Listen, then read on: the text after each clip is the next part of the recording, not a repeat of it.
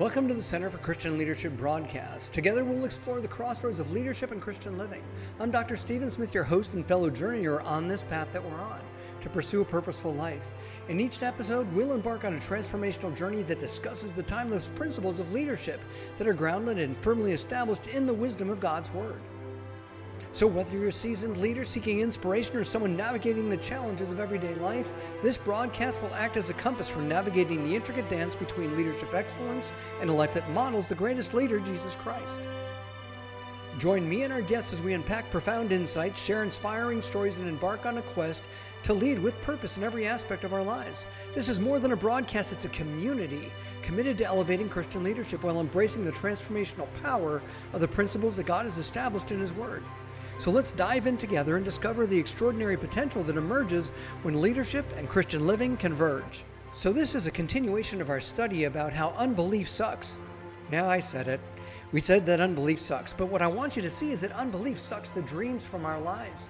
They're leaving us helpless and faint, unwilling to worse yet, even unable to go on.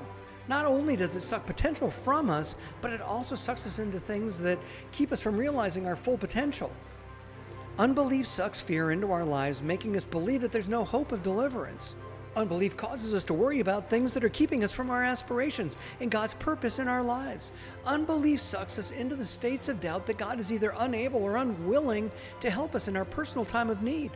Worst of all, unbelief will send us on goose chases that lead us to indecision in our lives, always wondering what we should be doing. I guess the best way to put it is that unbelief sucks. So, what we've done is we've t- taken a look at how unbelief keeps us from entering into the promised land. Unbelief is so powerful in our lives, we found that unbelief will actually prevent us from entering into God's rest. God has something very special for us. He has set us aside for something very special in our lives. He wants to get us out of the wilderness because that's where we'll die into a place where we can really see the full potential of our lives and how God wants us to live our lives. So if I can get into God's rest, that means that I'm leaving everything else behind. And in fact, Hebrews 3:19 told us so we we can see that the Israelites were unable to enter because of their unbelief. So we have to un- overcome this unbelief in our lives, and the moment that we do, then we're going to be able to see our full potential in our lives.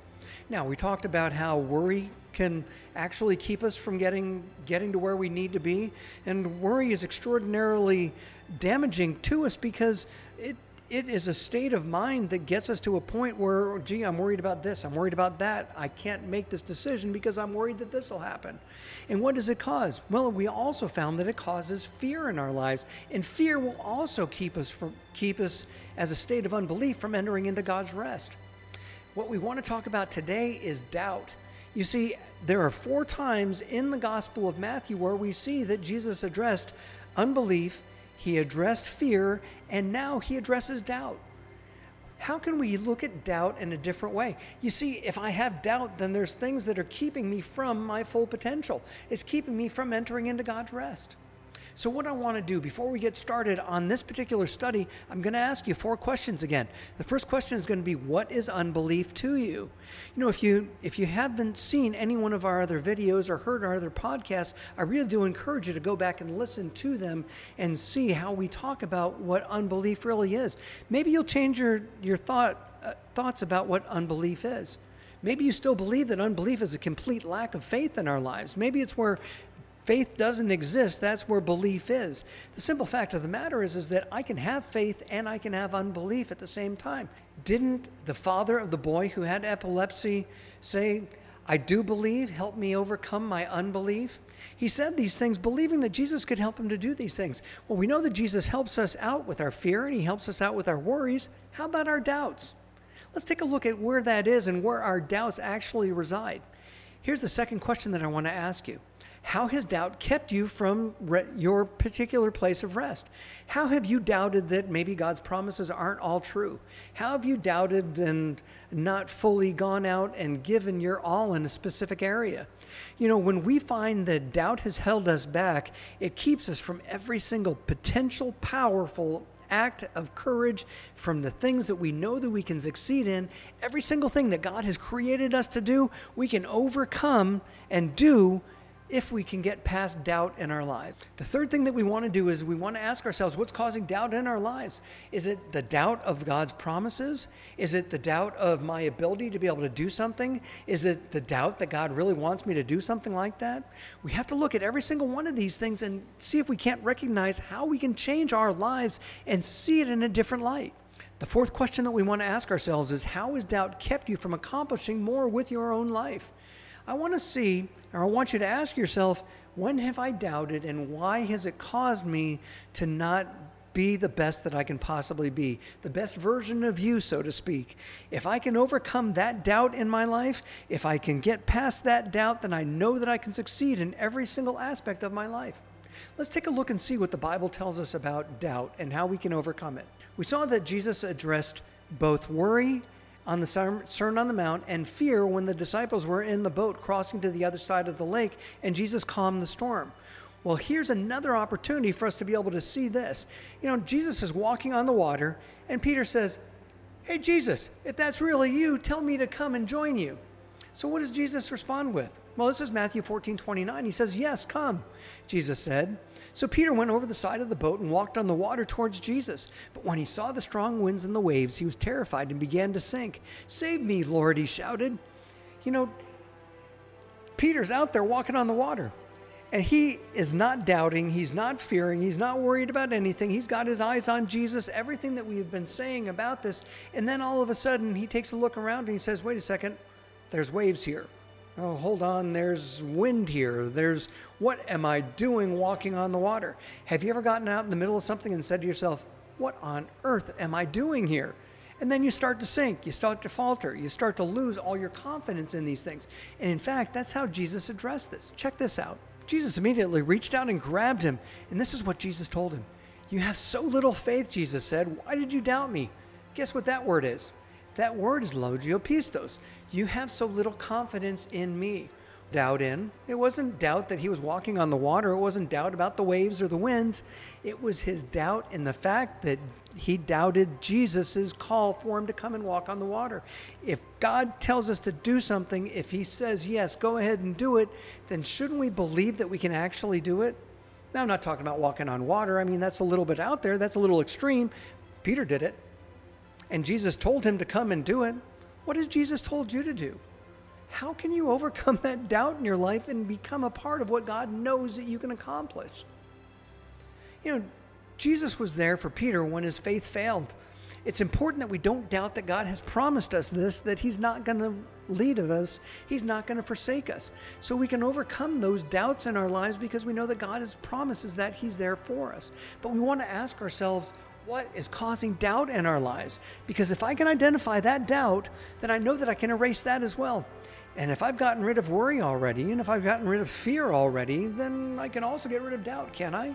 So Matthew 21 21 says, Then Jesus told them, I tell you the truth. If you have faith and do not doubt, you can do these things like this and much more. You can even say to this mountain, May you be lifted up and thrown into the sea, and it will happen. What's the critical element in this? Well, it's talking to something, but if I'm talking to a mountain and I'm telling it to get out of here, then the biggest thing that's going to keep that mountain from moving is guess what? The doubt in my life.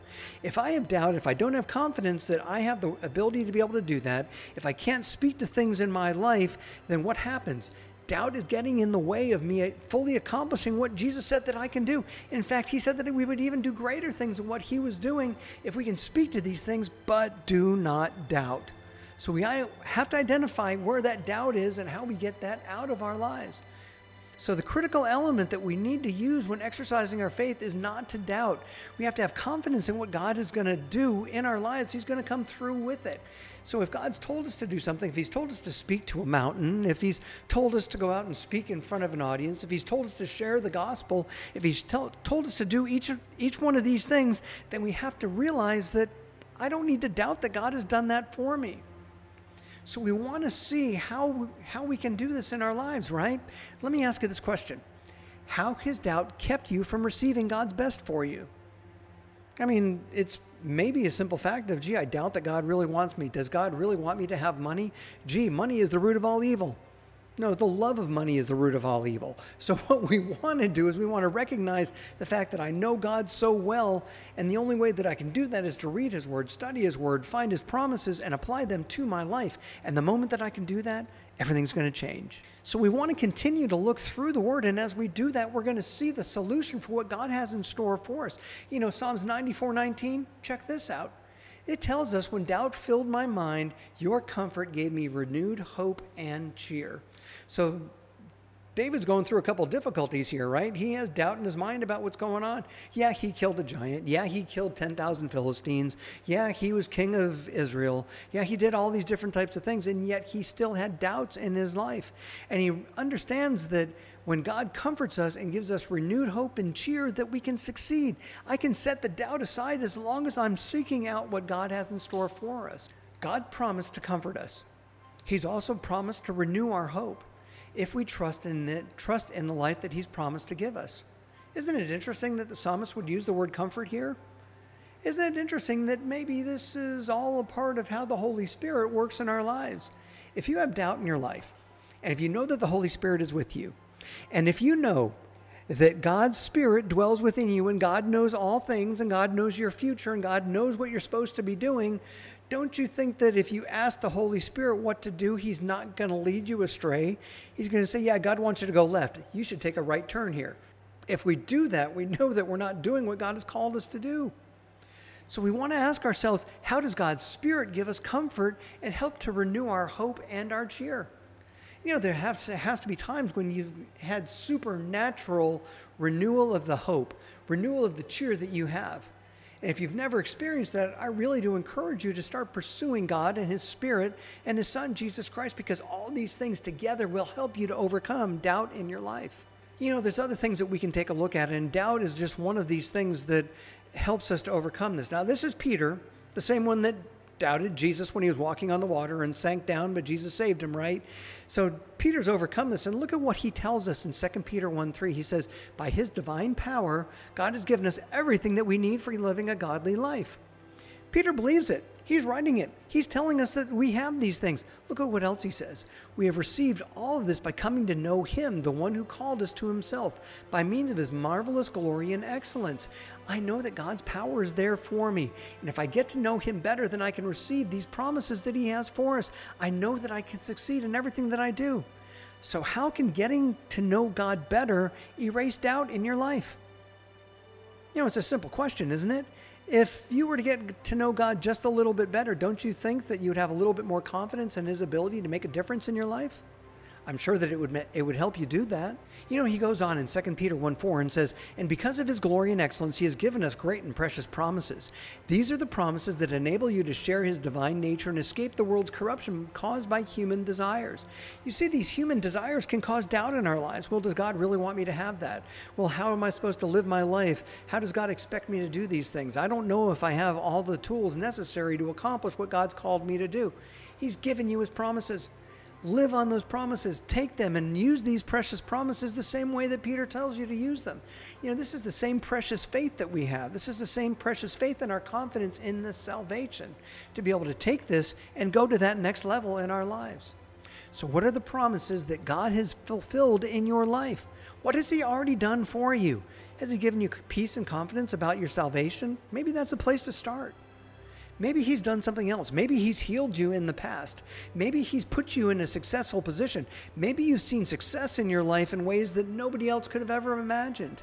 Maybe you, you were that miracle going someplace to happen and you made a difference for somebody else. These are all the promises and the confidences that we've already seen happen in our lives, right? Why can't you look at those and say, if God's promised that and it came to pass, then he's promised this, that's going to come to pass. These are all promises that'll make all the difference in our life. So what we want to do, we want to go through the through these promises and we want to make sure that we can overcome these doubts. Now here's a little exercise. I encourage you to download a copy of the notes down below or to take take a piece of paper, write these things down, but here are four different things that we can do to try and erase doubt in our lives. Now, once again, what we want to do is we want to make sure that we list all of these doubts. If I have doubts in my life, I want to write down those doubts. I doubt that God loves me. I doubt that God's promises are true. I doubt that God really wants me to do that. I doubt that I can achieve these things. I doubt that I have the skills necessary to fulfill what God has for me. Identify what those doubts are. Because once you're able to do that, now what I can do is I can aggressively attack these. I can have that that massive action plan that I need to be able to accomplish what I know God wants me to do, and the doubts will be erased. Unbelief will be gone, and I can accomplish all these promises that He has in store for me. Next to those doubts, what we want to do is we want to identify what's causing those doubts. What do you have a lack of confidence in? Remember where we saw that in these doubts. How are these doubts preventing me from doing what I want to do, but what is causing that doubt? Was it failure in the past? Does, am I, do I need to look at the past and say, wait a second, that wasn't really a failure, failure. I learned from it. I know that I won't make, that mistake again. These are all ways that we can do that, but I have to identify what's causing that doubt because I, if I can identify the roots, now I can really get rid of doubt in my life. So the third question that I want to ask you is, is when have you seen God act in a situation where doubt was replaced by faith? You see, faith is our solution to doubt. If I can take faith and put it in where I've had doubt in the past, I know that I can succeed. I've, I've never doubted that this chair could hold my weight. And the simple fact of the matter is, is that I had faith for this chair to hold up my weight. We can have that faith about everything else in our lives as well. So, what I want to do is, I want to recognize the situations where I've seen doubt replaced by faith, and success was a result of that.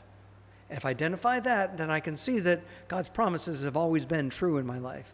Last question that I want to ask you is, is I want to ask you to write out what life would look like if you were to trust God in every aspect of your life. In other words, if you didn't have doubt, what would your life look like? Would you be a complete success? Would you be entering into God's rest? That's exactly what God wants for us. These four studies have taken a look at unbelief and they've shown us that unbelief is preventing us from succeeding where God has promised that we can succeed in every aspect of our lives. If He's told you to do something, you've got to believe that He can do that. And unbelief is the only thing that's holding you back. So why not go and attack this unbelief aggressively, get rid of that worry, get rid of that fear, get rid of that doubt, and everything is going to be good. I want to leave you with this verse. This is Luke 24 38, and it says, why are you frightened? He asked. Why are your hearts so filled with doubt? You see that we can see that not only is there worry, there's fear, and there's doubt in that statement that Jesus was speaking to the disciples about. We got to overcome these situations in our lives so that we can go out and be that miracle that God has called us to be. Thank you for joining us today. Our journey today facilitated a look through the lens of our Christian faith. Together, we discovered a special word from God that we believe will grant our spiritual needs if we allow it to. We encourage you to add this broadcast to your subscription. Share it with others whose lives will also be transformed. Let's build a community of fellow believers dedicated to following in the footsteps of our servant hearted Savior, Jesus Christ.